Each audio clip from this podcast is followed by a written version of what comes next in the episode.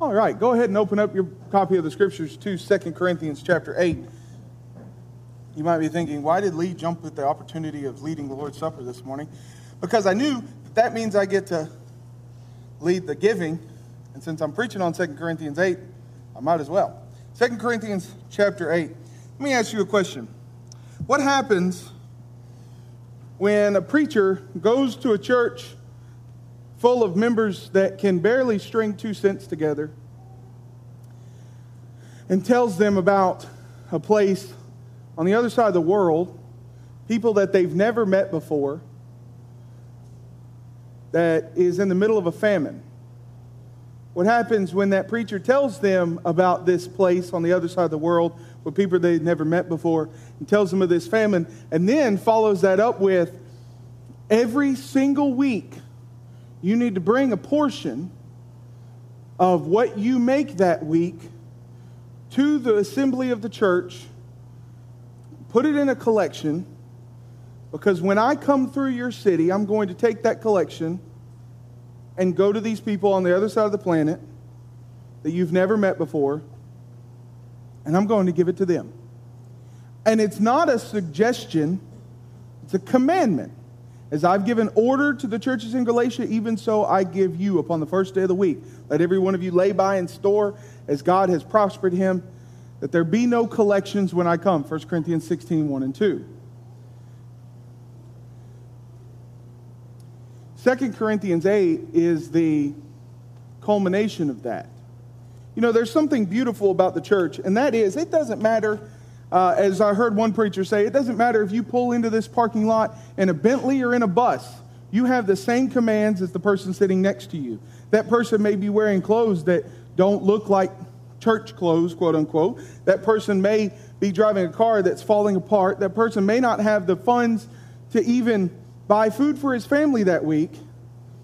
And you may be a person who makes a million dollars a year and never has any want or need financially speaking, and you have the same commandments.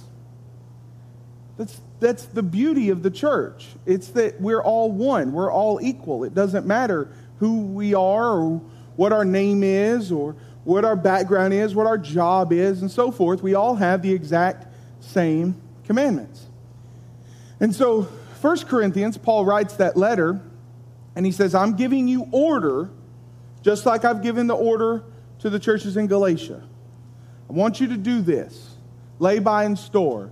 And then, for centuries, Christians will argue of how much that percentage is. Is it 10%? And we'll go back to the Old Testament and say they had a tithe. Is it 10%? The, the fact of the matter is, I, I, I understand the sentiment, but here's the problem with saying that the tithe was 10%. It wasn't. Those Jews back in the Old Testament gave something like 40% of their income to the temple.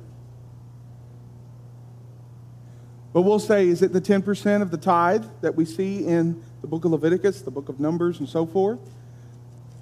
And then we will come up with arguments. Well, we're Christians. We don't follow the Old Testament law anymore. So 10% is not mandated. That's true. However, I challenge anyone to find a passage of Scripture that makes that number less than 10% just a challenge. I, I'd gladly discuss it with anyone. Now, that being said, in the New Testament, we're all equal. Doesn't matter how much money we make, it doesn't matter what cars we drive, it doesn't matter anything. We come to the services of the body of Christ and we give of our means. And in 2 Corinthians chapter 8, Paul talks to them because he still hasn't come to collect that money, but he has come to collect in a church in Macedonia. And so he starts off verse number one. We want you to know, brothers, about the grace of God that has been given among the churches of Macedonia. For in a severe test of affliction, their abundance of joy and their extreme poverty has overflowed in a wealth of generosity on their part. For they give, for they gave according to their means, as I can testify, and beyond their means, and for their own accord, begging us earnestly for the favor of taking part in the relief of the saints. And this is not as we expected. But they gave themselves first to the Lord, and then, by the will of God, to us. Accordingly, we urge Titus that as he had started, so he should complete among you this act of grace. But as you excel in everything, in faith, in speech, in knowledge, and in all earnestness, and in our love for you, see that you excel in this act of grace also. You see, there's, there's a couple things we need to point out in this passage. Number one, Paul said that they did what I commanded them. I commanded them, 1 Corinthians 16, 1 and 2, and apparently this church in Macedonia had received some sort of letter as well that said you need to give of your means willfully as God has prospered you. And so he gets to Macedonia, and they've done that. But they haven't just stopped there, they went farther. And he said that we didn't expect this. The church in Macedonia, see, here's a little tidbit of information. Macedonia is part of the Roman Empire, and it's not an important city, not an important area of, of, Mas, of uh, the Roman Empire. Corinth, on the other hand, is a pretty important city. That's the Las Vegas of the Roman Empire. And so money flows like water in Corinth. But in Macedonia, that's not so. And whenever you're in one of those places in the Roman Empire that's not one of these important places, you're looking at an average of about one to two people out of 10. 10 to 20% of the Roman Empire is in danger of dying for a lack of food at that time. So we talk about poverty and hunger all over this world. Think of the worst place that you can imagine. Eh, some, some city or some nation in Africa or some nation in the Middle East or some nation somewhere else on this planet that you've seen on a commercial, you know, with the, the, the twinkling little chimes in the background and Sarah McLachlan talking about how important it is to give this money to these people. Think of that across an entire Roman Empire that covers the entire known world. And so Paul says, I, I wrote to the Macedonians that they need to give as they prosper too. And we got there, and they didn't just give as they prospered, they gave so much more. You see, today I don't want to talk about giving. What I want to talk about is the idea of living biblically. So, this is another one of our suggested topics. Over the last month, a couple weeks ago, rather, I read a book called My Year of Living Biblically. First off, I told y'all last week that uh, I, I kind of shot myself in the foot with this series because I, I had sermons like marriage, divorce, and remarriage, homosexuality, all these topics that, that are pretty heavy hitting topics. Well, then I got this recommendation that said, You should preach on this. And I went, Great, what is that? Living biblically. What is that? And the person said, It's a book. And I thought, Great. On top of all this, I have to read an entire book now. So I got it on Audible so I could fast forward it. And I read that book in about three days. And here's the gist of it it's a man who is Jewish by birth, but not by religion. And he decides he's going to take the Bible literally, quote unquote, literally, for an entire year. And so he does so. Now, the, the catch is the New Testament, he only took the New Testament literally for about a week and a half. He figured out it was too hard. But he took the Old Testament literally. And here are some of the observations. He said, number one, don't take it literally. Don't take the Bible 100% literally every single time. That's the truth. There are some passages in Scripture that are not meant to be taken literal. Now, he's following the Old Testament law. And so he got to passages like, don't wear clothes with mixed threads. So he had to hire someone. This man lives in New York City. He had to hire someone to come in and teach him how to find clothes without mixed threads. Because every single piece of clothing you're wearing today has mixed threads on it. Every single one. Cotton underwear has elastic, it's different thread. Everything. So he goes a year by living biblically. And at the end, he said this I was amazed. I, I, he didn't start with faith, mind you, okay? He was not a believer in the Bible. He was not a believer, and he's still not a believer in the Bible. However, he said, I was amazed at the way that my actions changed my thinking. There's a whole chapter in the book where he talks about how he's, he's trying not to lust. And he works for a magazine that is made on lustful actions. And so he said, I had to take a sabbatical from my job. I'm walking down the street and there's a, there's a billboard in front of me that I can't look at and I have to walk down the street with my head down. You know that in the first century, the Pharisees were called the bruised Pharisees because they walked around with their head up looking to heaven or their head down looking down so they weren't lusting so much that they would run into walls. And they would make fun of the Pharisees and say, oh, those are just the bruised Pharisees. And so this man does it, and he says, I'm just surprised how much my actions changed my thinking. Because by the end of it, he had a whole new lease on life. Yeah, he, he got out of it not. The problem is he started from the wrong place, and so I can understand why the result was what it was. But he got out of this year not believing in the scriptures, but he said, You know what? Even though I don't believe in scriptures, I still think we should have holy, reverent attitudes I still think we shouldn't lie. I still think we should be good people. I still think that there should be reverent actions in our, in our lives because the way we act changes the way we think. In 2 Corinthians, uh, while I was thinking about how to preach on this subject, I thought about two passages. When I read that quote, I'm surprised how my actions changed my thinking. I thought of 2 Corinthians chapter 8. When I thought of all of his trials, as he called them, throughout this year, I thought of Hebrews chapter 11. Then I started reading them and they started lining up. 2 Corinthians 8 and Hebrews 11 talking about similar topics. So that's what we're going to do today. We're going to combine the two. Now, there are a few truths that we need to nail down about 2 Corinthians chapter 8 before we go any farther. Number one is that what you don't have, you, what, you, what, you, what you don't possess right now, can be the spark for what you need. 2 Corinthians chapter 8 and verse 1. We want you to know, brothers, about this grace of God that has been given among the churches of Macedonia. For in a severe test of affliction, their abundance of joy and their extreme poverty have overflowed in a wealth of generosity on their part. They didn't have money. The Macedonians were broke as broke could be. They didn't have money, but what they did have was faith. What they did have was the idea that my belief in God changes the way I see the future.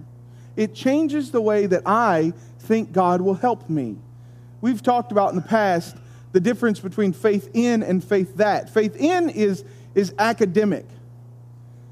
We talked about in Bible class today do we need to study things like Christian evidences? Yes. You know why? Because the evidence of our Creator gives us the hope that what He said is actually true. Our faith in builds our faith that he is true, that he will not lie to us, that he, is, he has our best interests at heart, and so forth. These Macedonians had faith in him, and they had faith that no matter how much money they gave, they were going to be okay. So much so. Now listen, this is just a this is just an aside. There's a little back door into preaching. You ready? I have never had someone come up to me and beg me to do something. Well, once. I've never had someone walk up to me and beg me to take part in the work of God. I've been preaching now for 10 years. It's never happened. Almost 10 years. It's never happened just deep down, I know that you think I can't do it, but but I want to do it, and I'll do whatever it takes to figure out how. 2 Corinthians chapter 8. Verse 1 and 2, he says that he, they did it beyond their ability. But look at verse number 3. For, I, for they gave according to their means, as I can testify, and beyond their means, begging us, verse 4, begging us earnestly for the favor of taking part in the relief of the saints. You know what that means? That means when Paul got to Macedonia and, and Forrest gave him the, the bag of money that the Macedonian church, Forrest wasn't there, don't worry, okay? But brother so and so at the Macedonian Church of Christ walked up and handed him a bag full of money, Paul said, This is, this is too much. Y'all can't do this. And that brother looked at him and said, Please take it. Please. We're begging you to let us be part of this ministry. What you don't have can be the spark for what you need. They didn't have money. But what they needed was the ability to sacrifice. What they just just take a, take an account, take an account today of what you have sacrificed for the cause of Christ. I was talking with Rebecca a few days ago, and I said, you know, I don't think we've really sacrificed a lot. I mean, yeah, we sacrifice time with the kids sometimes, we sacrifice this. But the fact is, we've, we've had it pretty good over the last seven years or so. I don't think we've sacrificed a whole lot. Realistically, how much have we sacrificed for the cause of Christ? You see, these Macedonians begged to be able to give more money than they could. They begged Paul, please let us take part in this ministry. They didn't have money, but their lack of money was the spark for what they really needed, which was faith that God was going to supply. Now, let's start linking um, Hebrews chapter 11 and 2 Corinthians chapter 8 with the second biblical truth. And that is, when you have faith in God, you will have faith that he will supply. 2 Corinthians chapter 8 verse 3. For they gave according to their means, as we just read, as I can testify among you beyond their means, begging us earnestly for the favor of taking part in the relief of the saints. And this, not as we expected, but they gave themselves first to the Lord, and then by the will of God to us. Hebrews 10 and verse 39. But we are not of those who shrink back and are destroyed, but of those who have faith and preserve their souls. The Hebrews writer is writing to these Christians, and he says, I don't want you to go back to Old Testament. I don't want you to go back to the law that your fathers held, the law of Moses, because what they had was great, and it did what they needed to do, to do but what you have is so much better. In fact, the word better is used over 13 times in the book of Hebrews. We have a better sacrifice. We have a better covenant. We have a better tabernacle. We have a better high priest. We have a better church. We have a better spiritual offerings. We have better, all of these things, better, better, 13 times. And so he gets to chapter 10 and he says, verse 39, we're not the ones that shrink back. Christians aren't the ones that get a command from God in 1 Corinthians 16 and say, okay, how much, how, how much can I get away with giving and still fulfill this? Christians are the ones that when Paul shows up to the church building on a Sunday to gather the funds, they say, Here's what we gathered of our means as we prospered, and here's an extra bag that we threw in. Please take it. Don't, don't leave it. Please, please take it. We need this. We need to be a part of this ministry. We need to be a part of the grace of God. They had faith that God was going to supply regardless of what could happen. You see, the difference between faith and faith in and faith that is that if we have faith in God, that's not the end of it. James 2, verse 19 says that the, the demons believe and, and they still perish. They still tremble, but they still perish. The, the people who are completely, the, the people, uh, using accommodatively, the, the demons who are completely and utterly against the cause of Christ still believe that Jesus is the Christ. They still have the evidence. If all you have is evidence that Jesus exists, you do not have faith, the biblical living faith of the New Testament. If all you have is a mental ascension that Jesus Christ died, yeah, he lived, but he died. Maybe he was resurrected. I'm pretty sure he was resurrected, but you know, all the rest of it, that's kind of made up.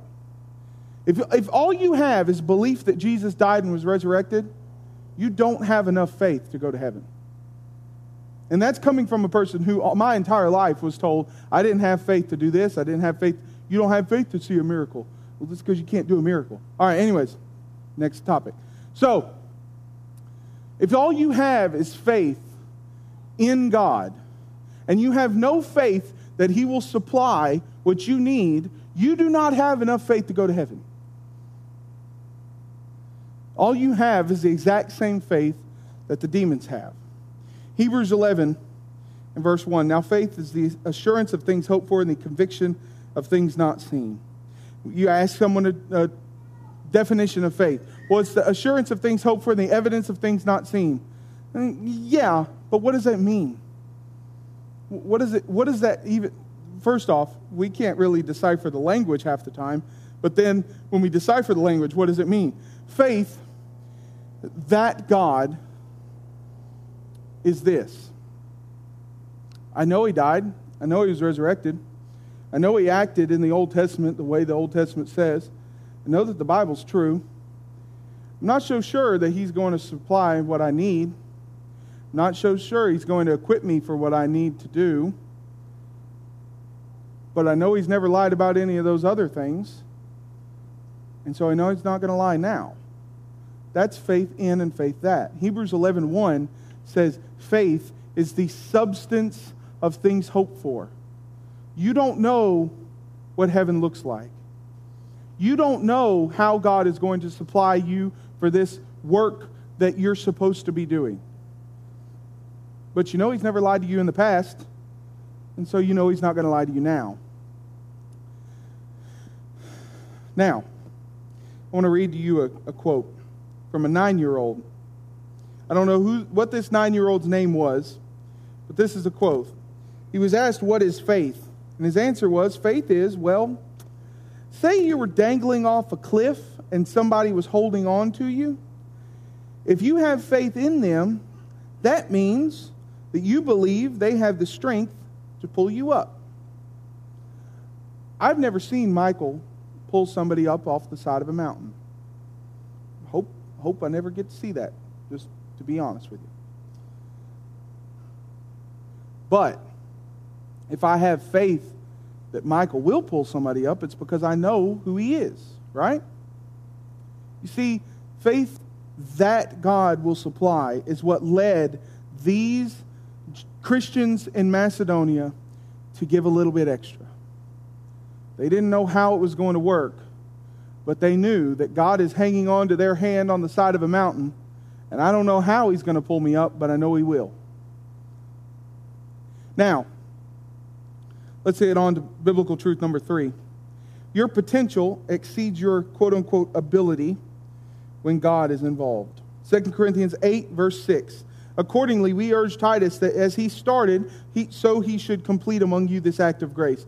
But as you excel in everything, in love and faith and knowledge and in earnest, earnestness and in our love for you, see that you excel in this act of grace also. Hebrews chapter 11, verse number 6. Without faith, it is impossible to please him, for whoever would draw near to God must believe that he exists and that he's a rewarder of them who seek him.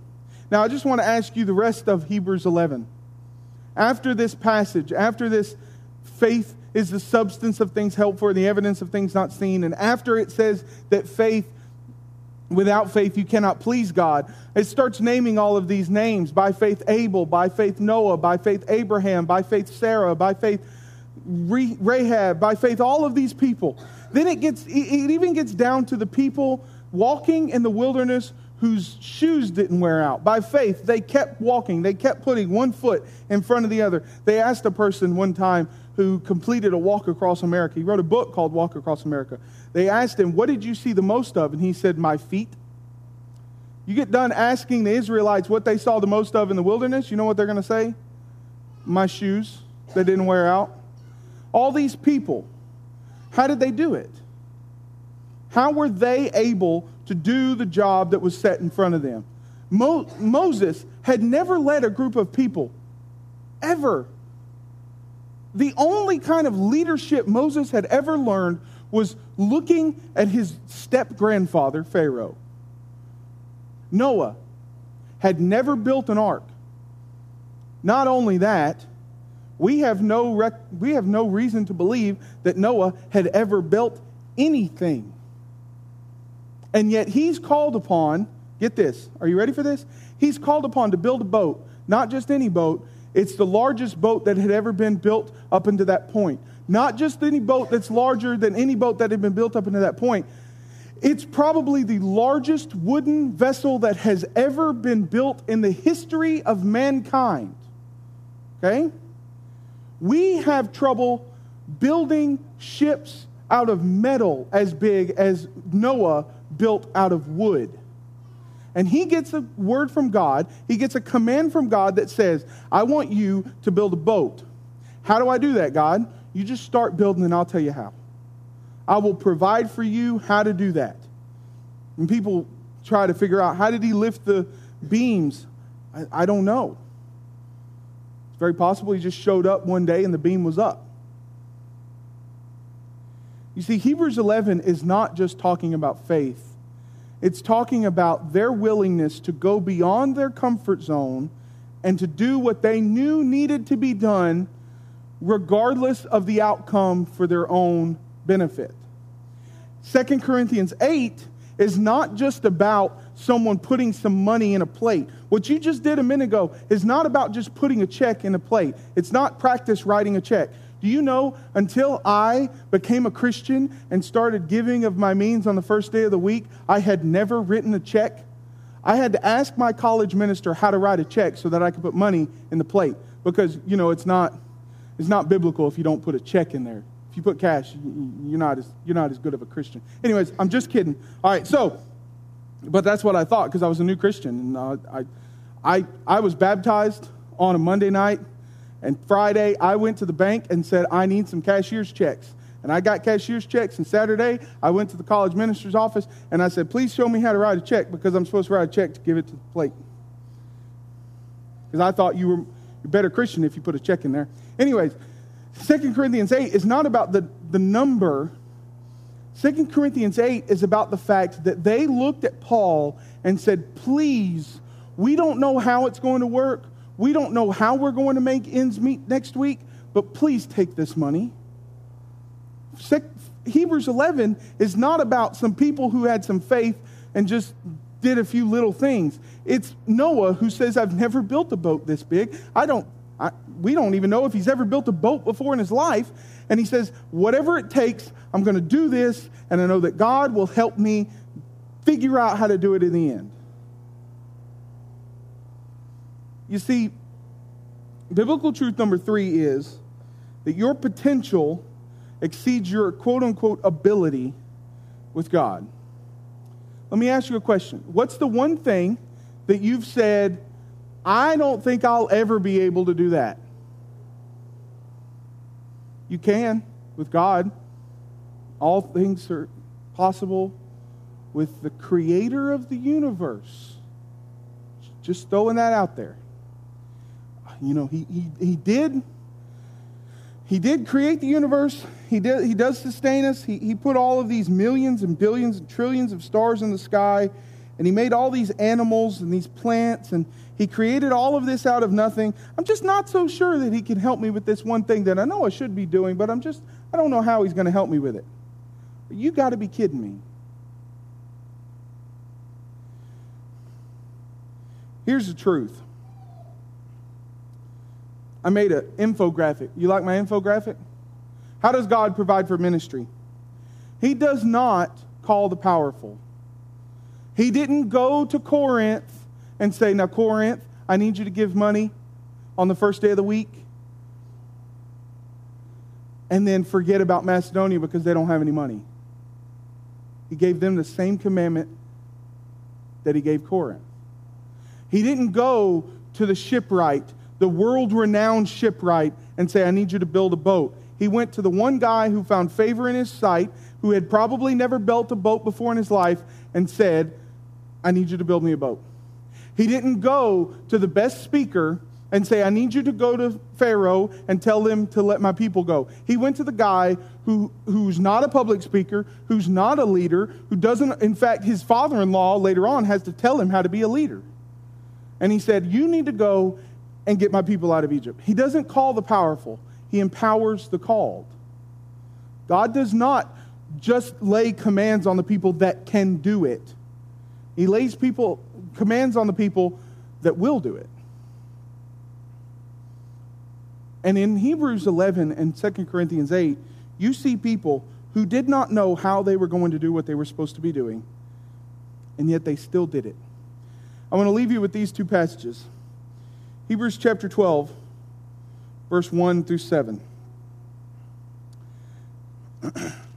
after all of this occurs, after he writes about all these people who have been afflicted, all these people who have, who have done amazing things by faith, Hebrews 12, verse 1. Therefore, since we are surrounded by so great a cloud of witnesses, let us also lay aside every weight and sin which clings so closely to us, and let us run with endurance the race that is set before us, looking to Jesus, the founder and perfecter of our faith, who for the joy that was set before him endured the cross, despising the shame, and is seated at the right hand of the throne of God. Consider him who endured from sinners such hostility against himself, so that you may not grow weary or faint hearted. Pause. You remember one of the sayings of Jesus before the cross? He's in the garden, John 17, and he prays, Father, let this cup pass from me. Jesus is all knowing, all powerful God. And yet his human side, his humanity, said, I don't think I can do this, God. But whatever you want, I'll do it. And I'll figure out how to do it in the end. Second, or, sorry, Hebrews chapter 12, verse 5. And have you forgotten the exhortation that addresses you as sons? My son, do not regard lightly the discipline of the Lord, nor be weary when reproved by him. For the Lord disciplines the one he loves and chastises every son whom he receives. It is for discipline that you have to endure. God is treating you as sons. For what son is there whom his father does not discipline? Well, what happens, Lee, if I do this thing that I know I'm supposed to be doing, but I don't really know how to do it, and I don't really think that God, the creator of the universe and sustainer of all mankind, can help me do it? What happens if I do it and I make a mistake? Good. It's a good thing. I want to give you a little another little input. Are you ready? After I was baptized, it was Monday, February 2nd, 2008. 2009. Um, I, uh, about a week and a half later, my college minister came to me and said, You're leading the Bible study this Wednesday at Mason Hall, the music department. We used to, uh, uh, don't tell JSU this, but we used to uh, leave a rock in the back door of Mason Hall and sneak into the basement on Wednesday nights after Bible study at church so that we can have a Bible study on campus so we can invite our friends who were college students who didn't feel comfortable coming to a church building. And so we kind of, we didn't break and enter, but we left open and entered. Okay? All right. He said, You're leading the Bible study. It's going to be on prayer. And I said, I don't know how to do that. And he said, Oh, it's okay. Y'all, I wish I had a recording of that. I, I, I'll never forget Megan, one of my good friends, was chuckling the whole time. Do you know that it's called a guillotine laugh? When you feel embarrassed for someone, you smile, right? She was chuckling in the corner because she felt so embarrassed for me because I didn't know what I, I had no clue what I was doing. I had a Bible study that was written by my college minister that he said, Here, go teach this. And he wasn't even there to help me when I messed up. All right, I'll leave you with this. Ephesians chapter 3. Go ahead and open up there. Ephesians chapter 3, verse 14.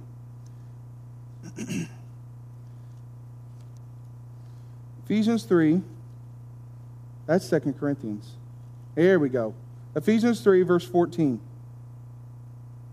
For this reason I bow my knees before the Father, from whom every family in heaven and on earth is named, that according to the riches of his glory he may grant you to be strengthened with power through his Spirit in your inner being, so that Christ may dwell in your hearts through faith, that you, being rooted and grounded in love, may have strength to comprehend with all the saints what is the breadth and length and height and depth, and to know, and to know the love of Christ that surpasses knowledge, that you may be filled with all the fullness of God. Now, to him who is able to do far more abundantly than all that we ask or think, I don't know how I'm going to do it, but I know that he's going to help me do it. To him who is able to do more abundantly than all we ask or think, according to the power at work within us, To him be the glory in the church and in Christ Jesus throughout all generations, forever and ever. Amen. The fact is, that man who wrote that book got out of that year without faith because he started in the wrong place. But what he figured out is what Christians need to figure out, and that is if you just put one foot in front of the other, you will figure it out. I hope that A.J. Jacobs obeys the gospel one day. If he keeps trying to live according to the scriptures, he will. I have no question in my mind. Because if you just put one foot in front of the other, doing what you know is right, what the scriptures teach you are right, you will come to the knowledge of what you need to do. Whether it's obedience to the gospel or whether it's how to do this one thing that we need at church that I don't think I can do, or whether it's how to evangelize or how to teach people or how to just get out of this addiction, how to live this life that I'm supposed to be living, if I just take one step and I do this one and then the next one and then the next one and then the next one, eventually you will figure out how to do it because God does not empower the powerful. He makes the people who he gives a command able to fulfill that command every time. Every single time. Some of us have commands that we should be living that we tell ourselves, I can't do that. You can't because you won't. If you need to obey the gospel, the only thing standing in your way is you. That's it. Well, I don't know how I'm supposed to fix this. It's okay. Don't worry about that. Just obey the gospel and we'll fix the rest of it together. That's the thing about the church. We're all equal. It doesn't matter if you pull into the parking lot in a Bentley or in a bus. I like that statement. I'm going to have to steal that from now on. Uh, so you'll hear that again in the future. Doesn't matter how you got here. You have a command and you need to follow it. And if you don't know how to follow it, God's going to help you. But if you're ready to obey the gospel and you're ready to be baptized for the remission of your sins, then you know what you're supposed to be doing right now. Oh, I don't know. There's a lot of people here. You can wait till next week when everybody's back from vacation and then there'll be more people. Or you can do it now. Let's stand and sing as we offer the invitation.